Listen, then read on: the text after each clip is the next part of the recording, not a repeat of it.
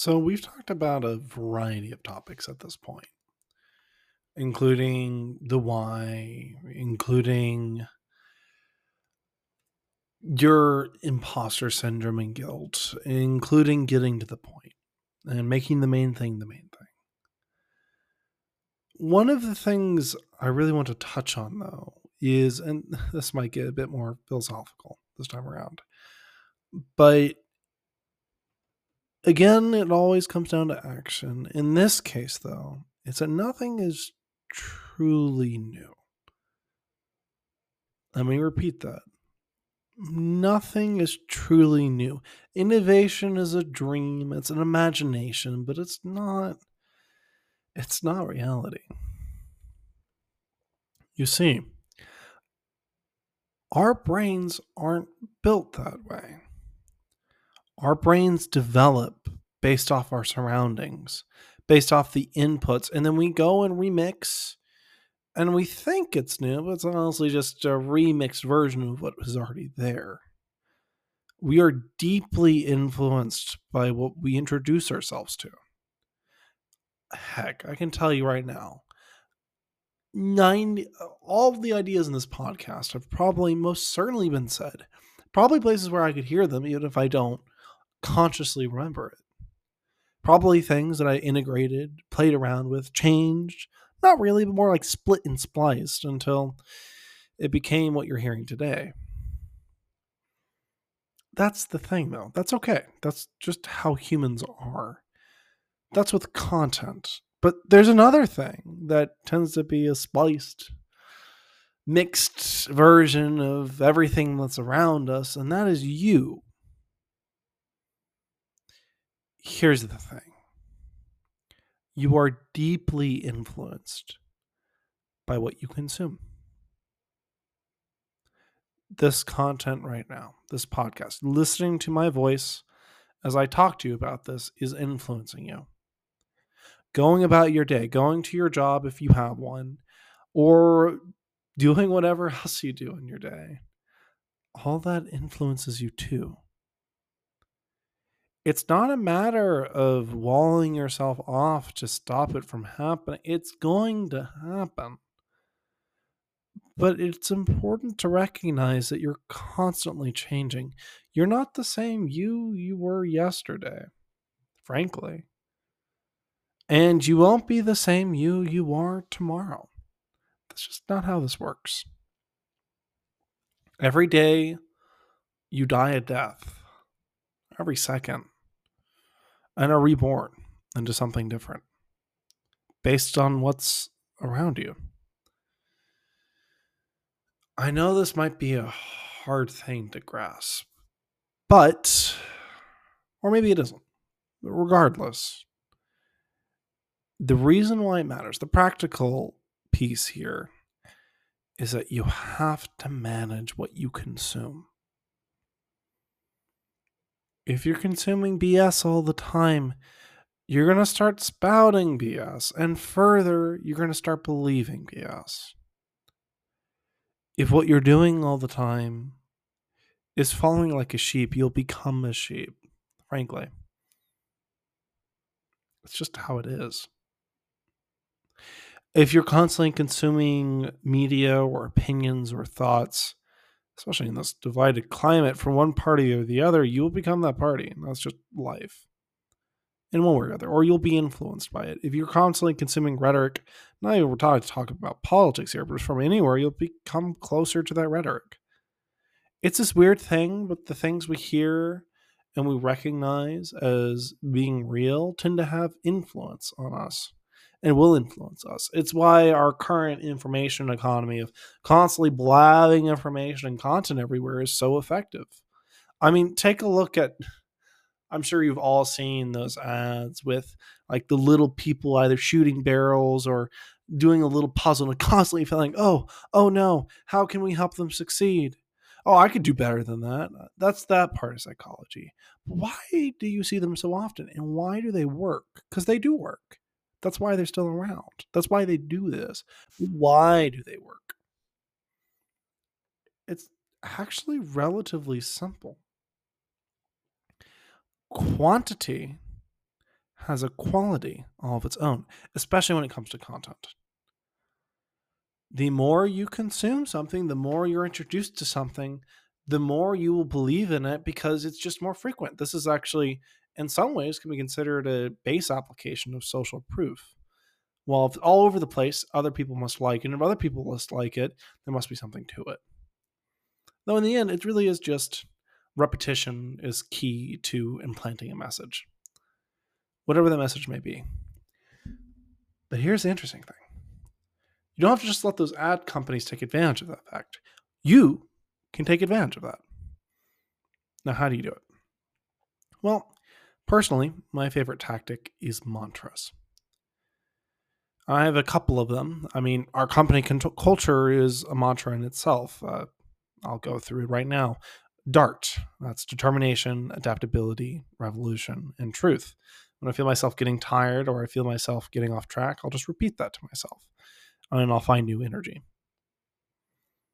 And I've spread around the company so they can do the same. And that's a key point of mantras.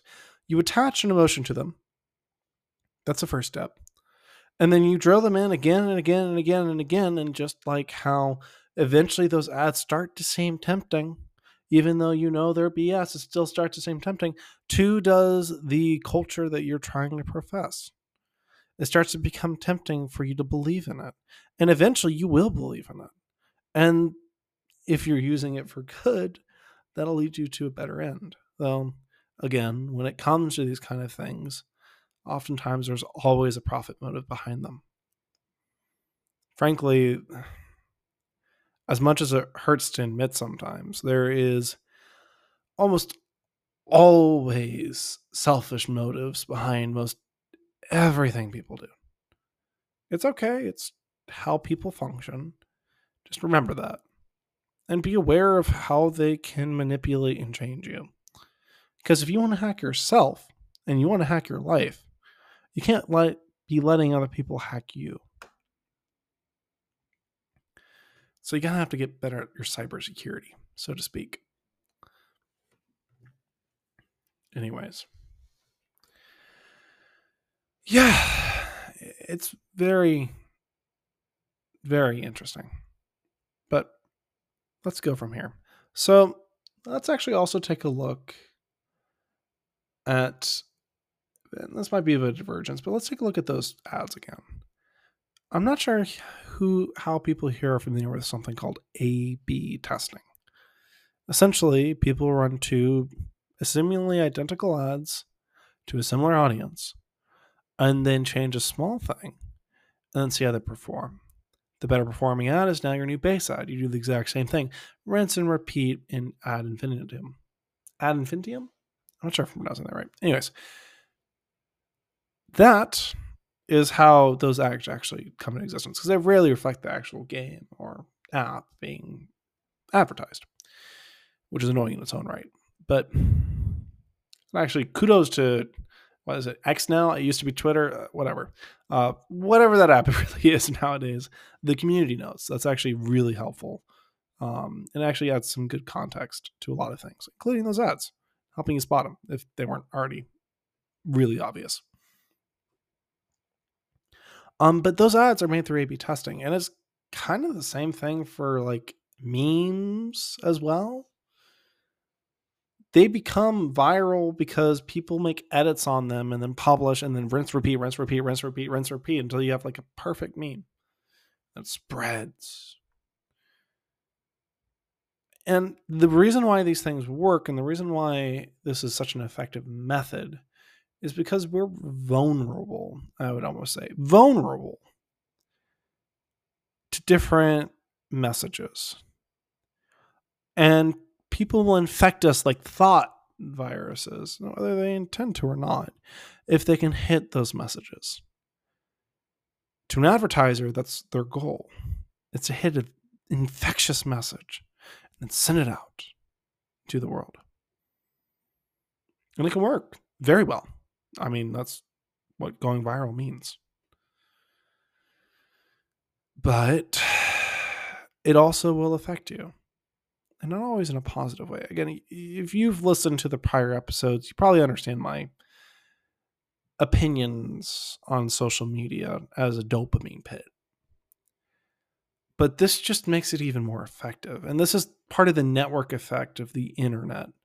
The thing is, is because of how many people we have on it, modifying content constantly, you're constantly hitting upon these infectious messages that then get passed around. And usually, the infectious message is not always the one you really need or want to be hearing, and oftentimes not the truth. Oftentimes, it's just the next dopamine pit, the next dopamine rush, one after another, after another, after another there's not a lot you can do about it without completely disconnecting. And though some people will advise that, I'm not going to. Frankly, we live in the information age. Disconnecting from what is essentially the biggest uh, pool or well of knowledge in the world seems like an entirely idiotic move, at least to me. No, I'm not going to tell you to disconnect, but just be aware again be aware that these are thought viruses. And when you look at that meme and you press that like button and then you go on to the next meme, you're like, huh. These have been honed, whether purposely or not, to give me a dopamine rush and to keep me engaged.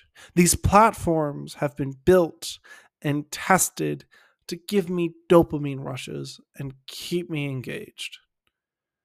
Heck, even podcasts are built to give people dopamine rushes and keep them engaged. That's what I'm doing right now. Just be aware of it and you'll have fought half the battle. Like, there's a Sun Tzu quote. I, I may butcher it, but basically, if you know your enemy and you know yourself, you may not fear the outcome of a thousand battles. And frankly, in this age, this is war between you and the world of these dopamine pits and where you want to be. And in order to win that war, you first need to understand yourself and how you're being affected. Don't be blind. Don't deny the reality. You are. Everyone is. Just be aware of it. And that's the first step to changing something. It always is. Once you're awake, it's a lot easier to change who you are, how you are, what you're doing. While you're asleep, or while you're sleepwalking, and I, or while you're being a sheep, it's almost impossible. You'll struggle and struggle and make no difference. Wake up, my friends. It's time to wake up. Anyways, this has been Hacking Life with Jon Hacker. I hope you're able to get some value out of today's episode. And I do hope you're able to wake up if you're not already awake. And remember, too, it's like it's okay to fall asleep sometimes. Just always wake up. Anyways, have a good day, evening, night, folks, and tune in next time. Peace. Oh, also, thank you for listening.